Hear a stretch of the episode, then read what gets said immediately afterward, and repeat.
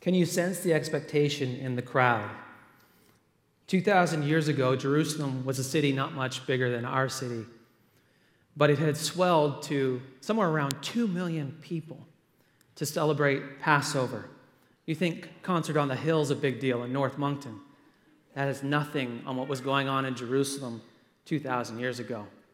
As the people from all over Israel came into their capital city to celebrate when God freed them from the Egyptians, all along the way they saw signs that they were once again oppressed people.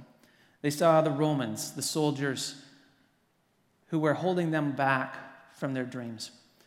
And the thing is, is these dreams had lived in the Jewish people for hundreds, even thousands of years. And recently in their history, there hadn't been a whole lot of reason to get very excited about those dreams. But today, those dreams were vibrating in the air because a small crowd had been present in Bethany, a suburb of Jerusalem. They had seen Jesus of Nazareth call out to a dead man in his grave and say, Lazarus, come out. And he had come out. There had never been a sign like this. And when they read the scriptures in Daniel chapter 12, they saw that one of the signs of the end of the world, when God would make all things right, is that people would be resurrected.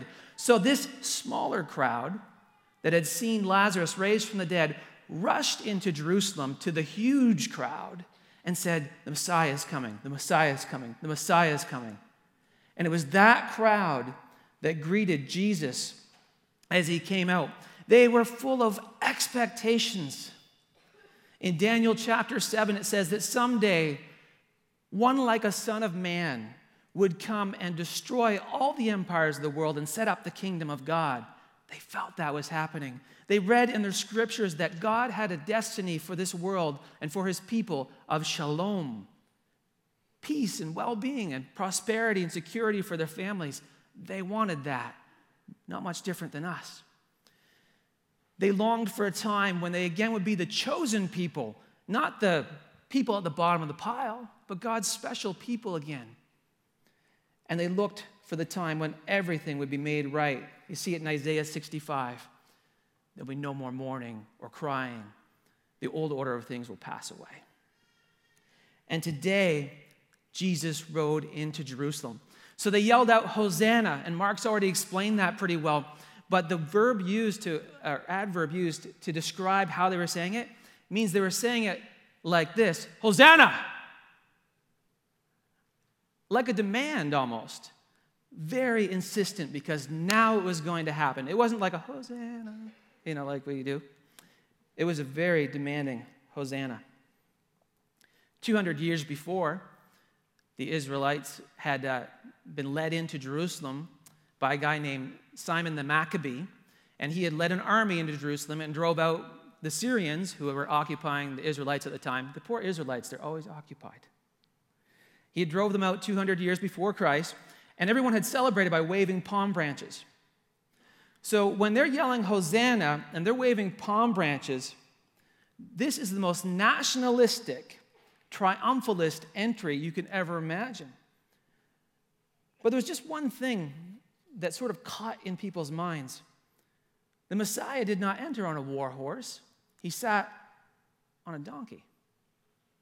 Verse 16 is interesting to me. It says, At first, his disciples did not understand all this. We're reading from John chapter, chapter 12, the scripture that Chelsea already read us. But verse 16 says, At first, his, his disciples did not understand all this. Only after Jesus was glorified did they realize that these things had been written about him and that these things had been done to him. Have you ever been at a place in your life where you think God's not doing anything, but then as you get time and distance from it, you look back and you go, oh, God was at work? This is one of those instances. But for the disciples at that time, it was like they were unable to see what Jesus was doing. The same thing occurs in the parallel passage in Luke 19, verse 23. It says, As Jesus approached Jerusalem, he saw the city, and while everyone celebrated, he wept over it. If you, even you, had only known on this day what would bring you peace, but now it is hidden from your eyes. Their own dreams we're hiding God's dreams from them. We generally dream in two ways, my friends. The first way is we try to bring back the past. And the second way is we try to imitate someone else's present. Now, fashion is a good example. I'd like to down fashion because I have no sense of it, so it's a really easy target for me. But in fashion, the new thing is coming, and you go, This is phenomenal. It's these jeans that flare out at the bottom. Really cool new trend. And, and, and then once that thing's been brought back from the past and popularized, then all the people that are hip with the future imitate the other people who are bringing back the past. We do that in churches too. We celebrate the past, we say, Wow, God, do it exactly like you did it before. Or we just look around for some place where God is working and say, Okay, we'll do that too, instead of seeking a fresh vision from God for what He'd like to do. But God's dreams are so much different than ours. God dreams about the future. I was praying together with a friend. We were praying for someone that didn't know Jesus. And my friend was saying, God, reach out to him, do this and do that. And then after a second, he just thought, I don't even know what to ask. And so he said, You know what to do, God. You have a good imagination. I laughed in my heart. I didn't want to interrupt the prayer. Um, and I said, I bet you he does have a good imagination, and it's stuck in there. Quite an imagination. He created the universe out of nothing. You know, there was nothing for him to copy, there was no past to repeat, there was no one else to imitate. He just dreamed it up. He said stars and solar systems and quasars and black holes, superstars. Let's make them all. He looked at earth and said, Let's make life as simple as a cell, as huge as one of the great animals or great whales, and as intricate and beautiful as you. It was He that dreamed up waves and mountains and all the things that bring wonder to our hearts. And it's that same God that has unfinished dreams for this creation. He's going to bring it to completion despite the mess that we've been part of making of it. And He wants to say to you today, Would you like to dream with me? The expectant crowd was all around Jesus and he said something they wanted to hear. John 12, 23. The hour has come for the Son of Man to be glorified. They're like, perfect. Daniel 7, Son of Man glorified. Kingdoms of this world uh, wiped out. Kingdom of God set up. Exactly what they wanted to hear. But in the second breath that Jesus takes in verse 24, he says, Very truly I tell you, unless a kernel of wheat falls to the ground and dies, it remains only a single seed. But if it dies, it produces many seeds. This is the heart of what Jesus wanted to say. He introduces it with truly, truly. Listen up. This is it. Unless that grain of wheat is put into the ground and dies, it remains only a single seed. But if it dies, it produces many seeds. In the middle of their celebration, Jesus has just come out of nowhere and started to talk about death. His death, I'm going to be lifted up, he says.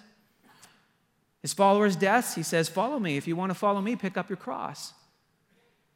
Consider your life of nothing and follow me. Be where I'm going to be. This is not what they had dreamed of at all. They wanted the Romans driven out. Jesus says, I'm driving Satan out. They wanted shalom and peace in their lives, and he says, Give up your life. And so, in John chapter 12, you see that the palm branches come down, the cheering stops, and the majority of the people there disperse in unbelief because this was not the Messiah they expected. In fact, within a week, members of that same crowd are in another crowd that's yelling, Crucify him! Crucify him! Just as insistently as they'd said, Hosanna. And they're saying, Give us Barabbas, release that rebel as our new Messiah. You can have this one, Pilate, because he does nothing in the real world. And then Jesus picks up his cross and he walks through that crowd that taunts him and jeers him to the cross. How could they be so different? How's your dreams these days? How are they holding up to the real world? The real world's tough sometimes. How's the marriage? Is he still your knight on a war horse? Or is he more of a guy sitting on a donkey these days? How's your shalom, your peace and prosperity? Do you have everything you need? Are the things threatening that right now? Teens and young adults, you're in the time of your life. Is it really a dream come true? Or is it a time filled with weird emotions of confusion, boredom, and sometimes despair? For many of us, we're not living the dream. You might appear to be, but even if a whole bunch of things are in order in your life, if one thing is really out of order and full of pain, it spills over into your whole life. It gets so bad sometimes that people just stop dreaming. Do you know what Jesus would say to you today about your dreams? He would say, You're trying to out imagine me. You've taken a bit from other people's dreams, you've taken a bit from the past, and you've formed this heavy expectation that you now bring to me, and you say, Save. Instead, Jesus says to you, I have an invitation for you today. Come and die with me. Bring all your expectations with you, they have to die. If you know much about religion, it might sound like I'm starting to speak about Buddha, not Jesus. Buddha said, Hey, if you want to be happy, stop wanting to be happy. Extinguish all your desires, and then you won't have any unfulfilled desires and you'll be happy. You'll also only be half human, not having full access to your emotions and passions, but things just aren't going to affect you as much anymore. Do you think this is what Jesus is saying here? I think Jesus is saying, Come die with me Join me in obedience to the Father, even when it's incredibly difficult, and even when you have to sacrifice every expectation and dream. Be like me. Let your last words be words of trust, your final answer. It's so hard to hear that. How many times have you felt, why, Jesus? Why does life have to be so hard? Why do you demand so much from me? And Jesus would reply to you today because if you can do that, something incredible happens. Resurrection. Resurrection. Three days later, Jesus, who had given everything, was rose again from the grave. Not just like Lazarus, who died, came back to life, still had all the same weird things about him, and then got old and died. We're talking about Jesus. He didn't just come back from the dead, he went forward through death. He came out immortal, eternal, bodily resurrected, everything that God had ever planned for this world, the prototype of what God wants to do in our lives. Resurrection is what happens after the cross. Did you know that every dream that you take and you sacrifice to God comes back to life. We plant the little seed of our limited dreams in the ground and it dies. And then God brings it forward to life bigger than we had ever hoped for. It gets multiplied, it gets filled with the creativity of God. It becomes a dream of God's future. Remember the expectations of the crowd as Jesus was entering Jerusalem? Make us a great nation, get rid of the Romans. Jesus had a bigger dream. He said, You're dreaming too small. He said, How about I make your, you a nation of missionaries? And how about I send you out to the Romans? And how about you take care of their sick? You bring them messages of hope, and you shame them to death by your very goodness and your love, even as they try to mistreat you, and will convert them. Did you know that's what happened? And then Jesus said, and, and look, it's not just about you and the Romans, it's about the whole world. I want those Africans to know me as their king. I want the mighty Asian continent to know me. There's even these crazy, weird Scottish and Irish barbarians out there that someday might come to me. I see Latinos. I see natives. I see English and Acadians. Your dreams were too small. Church, we dream too small. We still do the same thing. Jesus says, Do you know what is better than sitting back in peace and prosperity? Going forward with an incredible message of hope and healing for all who are broken, being part of setting captives free. You want the good life? How about I give you abundant eternal life? How about every day becomes a foretaste of heaven as little pieces of it are dropped in? I'm not going to give you a life of solid financial security. I am your financial security. One miracle at a time, I will take care of you. I've come to share a dream with you that is so big and beautiful that your life will sing for joy as it gets caught up in it. It will become your mission, your heartbeat, your daily obsession. And all those expectations you had before, they will come back to you when you least expect it, fulfilled and transformed into resurrection dreams. A brilliant theologian I am studying said this To be painlessly happy and to conquer every form of suffering is part of the dream of modern society. But since that dream is unattainable, people anesthetize pain and suppress suffering, and by so doing, rob themselves of the passion for life. But life without passion is poverty stricken. Life without preparedness for suffering is superficial. The fear of passion has to be got over just as much as the fear of suffering. Otherwise, life cannot be born again. That struck me. People try to anesthetize pain, medicate it. The truth is, is that our expectations need to go through death and resurrection. Our daily lives need to become little crosses and little resurrections. There's two kinds. Two kinds of these little crosses and resurrections. The first is the cross that you choose. This is the thing that's been eating at you. It's the thing that you constantly push aside, but the Holy Spirit brings to your mind. It is a sin that has become something that you are comfortable with, or that you've said is not a sin. It comes often in forms that look good. Sometimes it's that relationship of love that if you were to hold it up to God's standards, it wouldn't match it. It isn't what God has, it's not marriage. It doesn't meet his standards.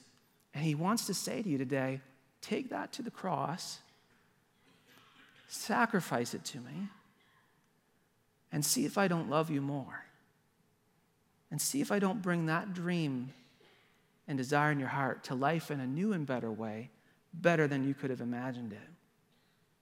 He's on that cross. He's saying, Come join me. That might be the cross that you need to go to today. The second type of cross is the cross that just happens to you. This is the thing that happened to you as a child. It, you had no choice in the matter. It's the thing that happened to you when someone you loved died and left you alone. It might be the relationship where they left you alone and they're still living. You might wish they were dead, but they're still living. but you didn't have much choice in these matters. And there's only one thing you need to do today if you're on that type of cross. You need to realize that Jesus is right there beside you. Even if you don't sense it or feel it he is there. Even in the dark valley of death's shadow, I am with you. If we can do these things, if we can go to these crosses and sacrifice those things that are not of God to Him, and if we can take the things that we're suffering with and turn them over to Him, He will bring resurrection. You may not, it may not be exactly the way you think it's going to happen, but it will happen. I guarantee you. One thing about me that uh, surprises people when they don't know me very well is what happens when a, a newborn baby gets close to me. I don't come across as real touchy feely or anything like that. But bring a newborn baby nearby, and I'll have that baby in my arms so fast, you won't know what happened. And if the baby's crying, it's no problem. I've got the, I've got the little baby rhythm. I've got, just hold them just so, so they feel secure. And I'll love on that baby Well, actually, I'll love on that baby until it won't stop crying, and then I just give it back to mom. but I love those babies. And uh, Matt, how come I haven't held Leo yet? I just can't wait, Matt and Jana, to get my hands on Leo, little newborn baby. Here's why I love babies so much. Part of it. Three years after Jen and I uh, were married, we were blessed with our baby boy, Joshua. What a fun boy. I remember holding him uh, after he'd just been born, and uh, I took him in my arms and walked down this sunlit corridor in the, uh, in the hospital, and I was like, I'm a father. This is amazing. He was perfect. Um, two years later, we were pregnant again. And uh, we had it, we thought, this is great. This is going to be just like we planned. It was a baby girl. So amazing. I was pastoring a church, everyone was celebrating with us. That ultrasound technician took way too long, though, when she looked in the, in the womb. Just kept going back and forth. And you get that little gnawing feeling in the pit of your stomach. Then it was a referral. Then it was another referral, and we're down at the IWK.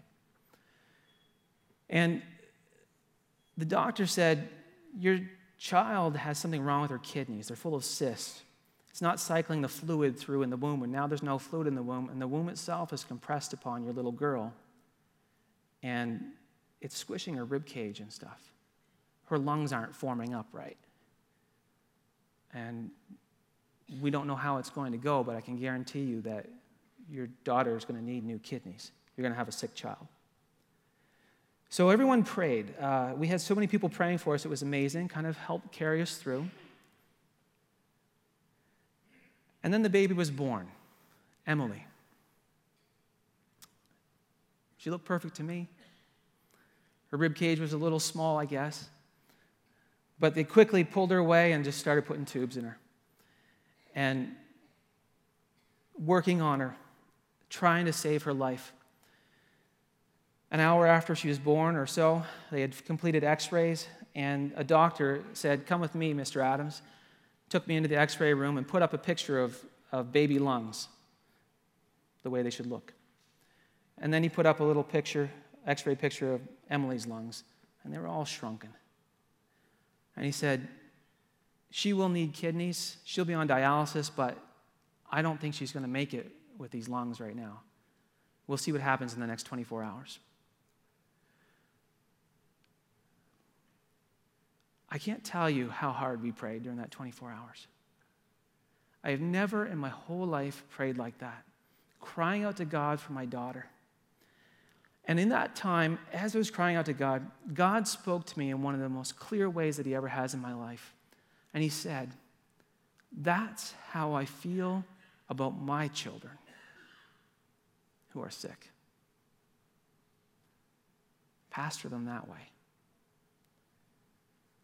At the end of the 24 hours, we went back into that x ray room, and the, the doctor put up the picture of the perfect lungs again. And I waited for the doctor to put up the picture of my daughter's lungs, and he goes, That is your daughter's lungs. I have no explanation for what just happened. We were overjoyed. Um, we thought, this is great, this is fantastic. And so we, our, our daughter was in the NICU, and we would uh, bring in little Josh, who I think you saw his picture up there a few minutes ago, and he would uh, give her toys and touch her. She's all tied up to tubes and everything. You can't pick her up, but you know, we watch her kind of make some progress. Uh, grandma and grandpa's there. The uh, genetic counselor comes in and says, Look, you guys can't have any more kids um, because that's a recessive genetic disorder. If you have another child, there's a 25% chance that same thing. So we said, Well, we accept that. Um, but we've got our daughter. It hit us so out of the blue, though, now, after a week, because all of a sudden we started to watch her oxygen levels go down. It turned out that her little lungs had popped up, but uh, the pulmonary artery, I believe, was constricting the flow of blood from the heart and causing heart strain on the heart. And so we watched over the next week, the second week of her life, we watched her life slip away. At the end of it, we just got a chance for the first time to pick up our little girl, and we kissed her on the forehead, and held her one time. And then we had to put her down and we had to just walk away while they shut off the, uh, they shut off the machines.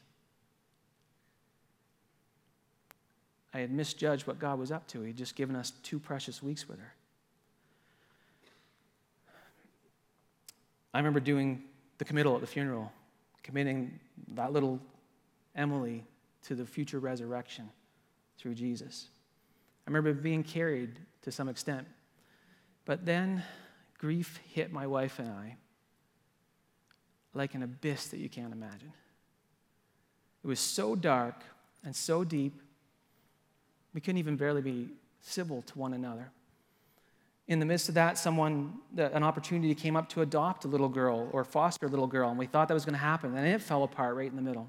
And we couldn't have been more devastated. Every time we watched our son Josh say, I'm bored, can we get someone to play with me? We just felt like, oh, we've lost that family. We've lost everything. Five months after Emily died, I went to a prayer meeting that I had to go to. And uh, a man that was there named Dave King, just a simple guy who loved God, said, I want to pay, pray for you, Pastor. And I thought, thank God for this guy. He has such love for me. And I appreciate that, even though there's no way it's going to touch this grief. If you've lost a child, the grief lasts for years usually, and is always an open wound. But as he prayed for me, all of a sudden, the grief broke. It just stopped. I went home and I said, Jen, Dave prayed for me. The grief stopped. I'm better now. And she goes, Me too. I'm fine. Two days later, I'm reading the, the Bible and Psalms, and it says, Your wife will be like a fruitful vine. You'll have children gathered around your, your table. And I thought, eh, Yeah, that's a general principle, but not for me. And God said, No, no, that's for you. Two days later, Jen said, I'm pregnant. So much for birth control. but you know, we went through, and a perfect baby girl named Jessica was born to us. We named her Jessica because it means God sees. He had seen what was going on. I made my appointment quickly to get things permanently taken care of, doubled up protections, and before that appointment could be done, pregnant again. Olivia, we named her Liv because God had given back life to us.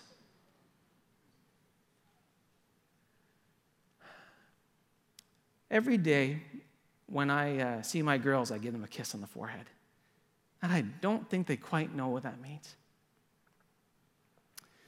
Because I know exactly what it is to feel death, to go to a cross, and to have your dreams die. But I actually know in a fuller and more amazing sense what resurrection is all about. I know the amazing unpredictable, undeserved grace of God who can come into our lives and take that which is hopelessly broken and make it sing again, make it new. When Jesus rode into Jerusalem and that crowd was waving the palm branches in victory, he wasn't thinking about that crowd.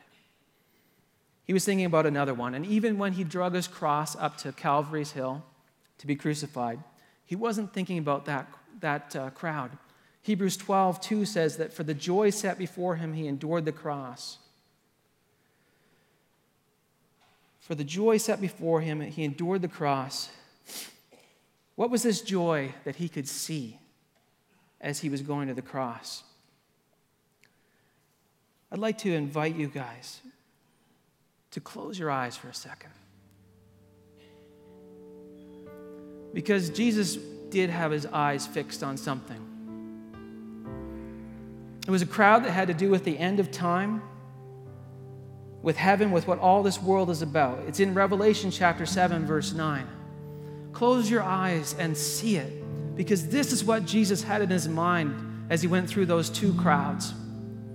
It says, After this, and I, I looked, and there before me was a great multitude that no one could count from every nation, tribe, people, and language, standing before the throne and before the Lamb.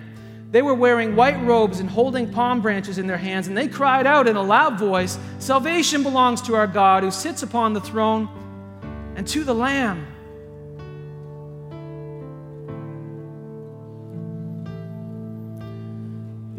This was the joy set before Jesus. This was the triumphal entry that he had in mind. This was the crowd he was giving his life for. This was his passion, his joy, his purpose, and reason. Are you part of that crowd this morning? If you're not, you should today. Christian, is this crowd your destiny? Because if it is, it's time to sing a new song a song of God's resurrection dreams for your life, a song that is bigger than you and reaches out to the hurt of the world. This is where all the little crosses of your life are leading, the ones you choose, the ones that were put on you. If you can turn those over to Jesus, He will bring such healing and fullness in your life that your life gets planted like a seed and many come out of it. Many are blessed. It is not a small thing, it is the mission of God. Pastors are down here at the front, they're coming. I want to invite you guys to stand right now. I want to invite you, if you need to, to come down and pray about the cross, the one that you need to choose, the ambition, the dream that you need to give up now to Jesus. The very wonderful thing that is not exactly what God had in mind. I want you to trust Him that He loves you more, that He is more creative and wonderful, and has better plans for your life than you could have ever dreamed up yourself. Come and give them to Christ. And if you, as a Christian, want to embrace that mission like Jesus did, if you want to have your eyes focused on that crowd, I invite you to come down and worship with these people at the front here who represent people from every tribe, nation, and language whom God has called us to reach out to. It's time to sing a new song, a song that is all about God's resurrection dreams for your life.